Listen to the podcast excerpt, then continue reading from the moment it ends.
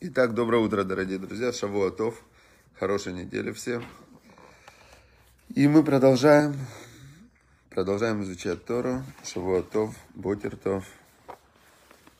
Гуден Мордин. Итак, значит, Максим Перенчук вот всегда первый. Самый обязательный человек, которого я знаю, Максим Перенчук. Первый заходит. Хорошо. Значит, мы продолжаем изучать правила злоязычия. И, конечно, вам скажу, что это самая сложная тема.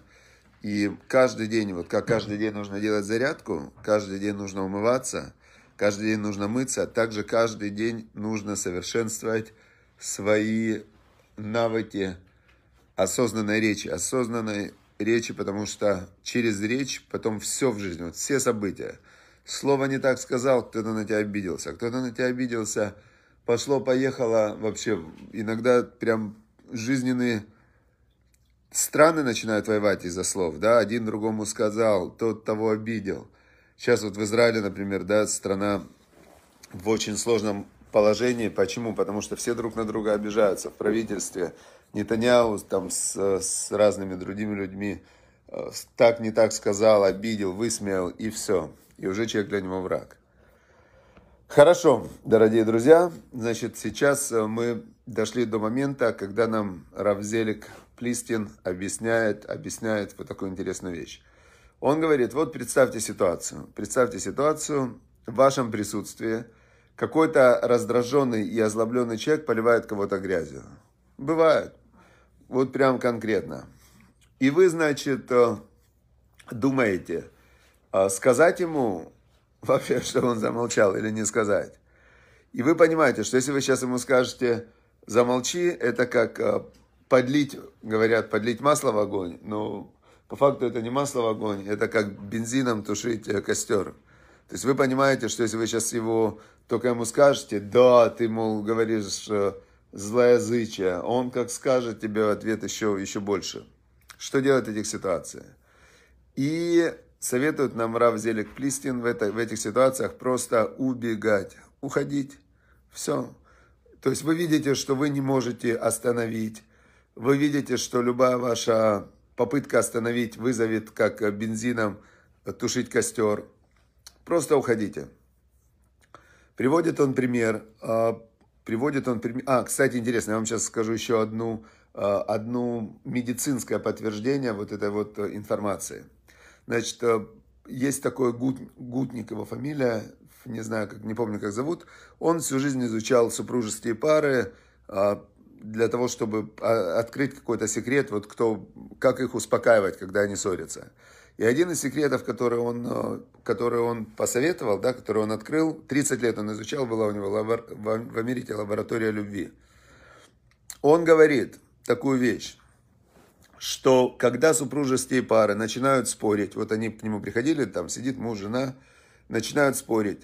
Если у них пульс поднимался выше 90 ударов в минуту, он говорит, все, голова отключается. Вот пульс поднимается до 90 ударов в минуту, это значит, что ум переходит на другой режим работы, и рациональное, спокойное мышление просто отключается. Они оба начинают вести себя абсолютно неадекватно. И он советовал в момент, когда вы с, с кем-то начинаете какую-то беседу, там, семейные отношения, выяснение отношений и так далее, он говорит, мерите пульс. Если пульс больше 90 ударов, прерывайтесь, успокаивайтесь и продолжайте дальше. Доброе утро, Раиса Васильевна. Получается, что если кто-то поливает кого-то грязью, он разошелся, то ваши, ваши слова «успокойся», «не говори» и так далее, они его не, не просто не остановят, а они могут оказать прямо противоположный эффект. Теперь Дальше он приводит ситуацию, как себя вести. Свадебный стол, свадебный обед. За одним из столом сидит Володя Крупник, а рядом с ним э, люди крайне невоздержанные на язык. Сыплются сплетни, обидные шутки, злословия. Что делать? Володя Крупник младше присутствующих. И его упрете, если он скажет там взрослым людям, хватит говорить лошона раз злоязычие, хватит. Они ему скажут, мальчик, ты вообще кто тут сидишь, вообще ушастый? И еще на него начнут ругаться. Поэтому Володя Крупник, который изучал вместе с нами законы злоязычия, он берет свою тарелку и незаметно пересаживается за другой стол. Все спокойненько, взял тарелочку и ушел. И второй он приводит пример. Раечка Кацнильсон переехала в новый район. И она, значит, э, познакомилась там со всеми. И тут она встретила Эсфирь Моисеевну и спрашивает у нее, а вот скажите, пожалуйста, почему в вашем присутствии никто не злословит? Почему никто не сплетничает в вашем присутствии? Поделитесь со мной своим секретом. И Исфирь Моисеевна ей говорит, а у меня очень простой секрет. Я когда слышу, как кто-то говорит сплетни, я затыкаю правым пальцем правое ухо, левым пальцем левое ухо. И все, и никто, все перестают сразу говорить сплетни. Вот такие простые секреты. Поэтому, поэтому что мы отсюда выносим? Если вы видите людей, у которых пульс больше 90 ударов в минуту, и они занимаются злословием, убегайте. Все. Теперь, значит, Э, следующее, опять мы переходим история. История про Любавического Рэба. И эту историю ее рассказал Майкл Пали. Майкл Пали, в конце написано, он известный очень ученый, физик и так далее. И вот он рассказывает свою историю. Значит, э, он э, хотел стать раввином, но когда пришло время заканчивать школу, он решил все-таки пойти в университет. Э, у меня мой учитель Равыцкак Зильбер, Зихрануцидик Левераха, он учился в, университете, он закончил Казанский университет, факультет физики и математики. Любавич Теребе, он учился в Берлинском университете, по-моему, в Сорбоне, и тоже он изучал инженерию, физику и так далее. То есть э, очень великие раввины, они при этом были очень такими учеными, да. Даже говорят, что Веленский Гаон, Веленский Гаон, он тоже написал, помимо огромного количества книг, он написал учебник по математике. Значит, то... И вот этот вот парень, которого звали Майкл, он, он э, решил поступить в университет. В университете он начал изучать физику и так далее. И когда ему был 21 год, в этом опасность. Кстати, интересно, когда к Любавическому Рэбе приходили и спрашивали, идти учиться в университет или не учиться, детей посылать или не посылать. Он, при том, что он сам закончил университет, э, насколько я помню, он говорил, нет, не посылайте, пускай дети вначале учат Тору, потом женятся, а потом идут изучать профессию и так далее. После, когда они уже женаты, у них есть дети. То есть тот человек, который учил Тору до там, 20 25 лет, потом он сможет овладеть любой абсолютно профессией, так как он владеет собой. Это самое главное. Он управляет собой, своим умом. Это намного важнее, чем знать... Э, для человека это намного важнее, чем все остальное. Но если кто-то уже учился в университете приходили к нему бросать или не бросать, он советовал не бросать, а закончить. И, значит, ну, обычно для каждого был такой индивидуальный совет. В общем, вот этот парень, когда он учился в университете, у него наступил то, что называется кризис веры. Значит, любой верующий человек, э, который стал религиозным, да, у него есть, э, он знает, что идет волнами такими, да, идет волнами. Первое время, когда ты становишься религиозным, у тебя просто перед тобой, как, как исход из Египта. Для тебя Всевышний делает чудеса, море расступается, как Красное море расступилось, всякие такие вещи, то есть ты прям чувствуешь вот эту вот связь индивидуальную такую с Богом, Бог слышит молитву, там вообще, у меня даже, я старшего сына назвал Эли Шама, Бог меня услышал, потому что у меня было полнейшее ощущение, что Бог слышит все мои молитвы. Но потом в какие-то моменты наступает кризис веры. Кризис веры это э, наступают какие-то как такая, знаете, как э, темень такая внутри, да? И в чем это выражается прежде всего? Вот прямо в этом рассказе идет один в один, вот как оно, как диагноз описывается, да? Значит, наступил кризис веры, и в результате я также потерял способность концентрироваться во время молитвы, что всегда было моей опорой. Сосредоточенность в молитвах была очень важна для меня, тогда и остается очень важной сегодня – но именно вот в тот момент в университете пропало, то есть непонятно, что здесь причина, а что следствие. То есть бывает, что причина – это кризис веры, и как следствие ты теряешь сосредоточенность в молитве, то есть ты не чувствуешь, что есть контакт. Ты молишься, но, но нет вот, знаешь, как, э, как стена такая. Теперь, а может наоборот, из-за того, что пропадает в сосредоточенность молитве, наступает кризис веры, потому что молитва – это как личный контакт с Богом, то есть ты своим э, вниманием, своим намерением, своей силой ты намереваешься и направляешь свое сердце, да, можно сказать, свое намерение и желание, чтобы соединиться с Богом, Создателем мироздания, который ты просишь, чтобы Он тебя услышал, твою просьбу, пожелание, твое намерение и твою благодарность, да, благодарность, она как открывает ворота молитвы. Ты вначале благодаришь, а потом просишь, потом опять благодаришь. И вот, э, значит, когда если молитва, она сильная, то у тебя прям открывается вот этот канал, и через него идет божественный свет. А если молитва не сосредоточенная, ты просто произносишь слова, а сам думаешь о другом, то у тебя этот свет не открывается. И получается, что в какие моменты человек молится от всего сердца? Когда у него есть какая-то проблема или какая-то сложность, и он в этот момент прям плачет даже и просит Всевышнего, дай, помоги, вылечи, дай и так далее. И у него из-за того, что у него есть вот эта сильная мотивация, ему не на кого полагаться, да, то есть он понимает, что он уже не может решить свою ситуацию. В этот момент ему открывается вот этой ворота молитвы, и вера усиливается.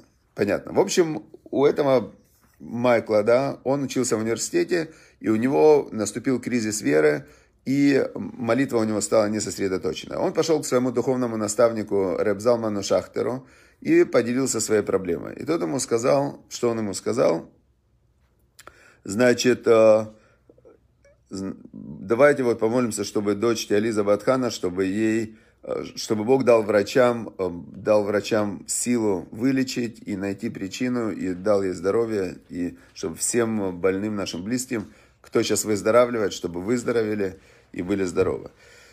Вот, теперь, значит, возвращаемся к этой истории, и он пошел к своему духовному наставнику, Рэб Залману Шахтеру, а тот говорит, поехали со мной в Нью-Йорк, нужно встретиться с Рэбой. В то время Рэба еще был жив, и они поехали в, на 770 в Нью-Йорк. Приезжают они туда, а уже тогда Рэбе стал Рэбе в 52 году, и с каждым годом его сила и влияние усиливались, и люди со всего мира к нему ехали, и уже там в 70-е, 80-е годы уже тысячи-тысячи людей приезжали, и уже было тяжело очень с ним встретиться. И он говорит, что мне не удалось увидеть Рэбе на частной аудиенции, не, не получилось договориться. Но, говорит, э, мы с ним встретились в коридоре. Однажды в коридоре, это 770, огромный такой центр, и говорит, тут Рэбе сам меня увидел и подходит ко мне. И он меня спрашивает, вот люди вспоминают, это удивительные вещи, да? Он говорит, он подходит ко мне и говорит, без, без преамбулы, без «здрасте, до свидания», он меня спрашивает, как вы думаете, протоны распадаются? Он не спрашивал, кто я такой, где я, где и чему я учился. А, Рэб Залман позже сказал, что никогда ему обо мне не рассказывал. Тем не менее, он задавал мне вопросы именно о физике. Он продолжил. Вот почему нейтрино вращаются против часовой стрелки. Значит, этот рассказ, это перевод с английского, перевод с английского и переводил его Google переводчик, поэтому, может, какие-то слова неправильно переведены. Я физику, например, не знаю, поэтому если есть какая-то ошибка, это не то, что Рэбе ошибся, а то, что переводчик ошибся. Вот чему он его спрашивает второй вопрос. А, почему нейтрино вращаются против часовой стрелки? Ну, я ответил ему односложно. Он э, задавал мне вопросы с огромной скоростью, и все вопросы были по моему уровню знаний, говорит этот Майкл. И, но именно эти вопросы, они имели очень глубокий смысл. И в конце, после этих вопросов по физике, э, вопросы про ну, то, что вообще непонятно, нейтрино, против часовой стрелки, не, так, протоны, значит, он ему говорит в конце – Вернитесь в университет и убедитесь, что все, что вы изучаете, ведет вас к Богу. Смотрите на Бога во всем, что вы узнаете. Если нет, ищите усерднее, но убедитесь, что вы сосредотачиваетесь только на том, что ведет вас к Богу. Так ему сказал Рэбе. Это очень, кстати, перекликается с тем, что мы учили в притчах царя Соломона, когда царь Соломон сказал э, в притчах, да, «Беколь драхеха деегу» на всех своих путях познавай Бога в уя ашер архатеха, и он выпрямит все твои дорожки. Чем бы ты ни занимался, ни занимался, познавай Бога. Встреча длилась несколько мгновений, хотя мне показалось, что она намного дольше, потому что она, эта встреча перенесла меня в другую реальность. Э, я почувствовал, что хотя тело и ноги стояли на земле, но моя душа взяла верх, и я перешел, это был уникальный опыт переживания глубокой святости. И я почувствовал, что Рэбе открыл дверь в другие области сознания в моей голове, области, о существовании которых я не подозревал. В тот момент я получил доступ к своему воображению, интеллекту и даже своим эмоциям. И мой страх был уничтожен. В присутствии Рэбе я, чувств... я почувствовал его храбрость, наверное, ну, какое-то состояние перевели храбрость, но это такое, то, что называется ирад шамаем, трепет перед Богом, когда ты присоединяешься ко Всевышнему. Помните, мы учили, что есть заповедь прилепиться к Богу, но как Богу прилепиться Создателю мироздания? Через праведников, которые к Нему прилеплены. А, впоследствии я понял, когда обдумывал это, он пишет, что я никогда не думал о своих занятиях физикой, как о пути к Богу. До встречи с Рэбе. Я это никогда не видел так. Но, но с того момента я начал а, начал, мое намерение было, как он посоветовал, видеть, как все связано с Богом. То есть, когда у тебя намерение увидеть, как любое твое действие, любой твой шаг, любой твой взгляд, любой человек, он связывает тебя с Богом, то тогда оно открывается совершенно другими, ну, другая картина открывается. И, значит, э, я некоторые вещи пропускаю. В общем, он начал стремиться все, что он видит, изучает, связывать со Всевышним – и с этого момента у него открылся ему глубокий внутренний смысл вещей. Э, закончил он этот университет, пошел учиться дальше в Ешиву в Иерусалиме.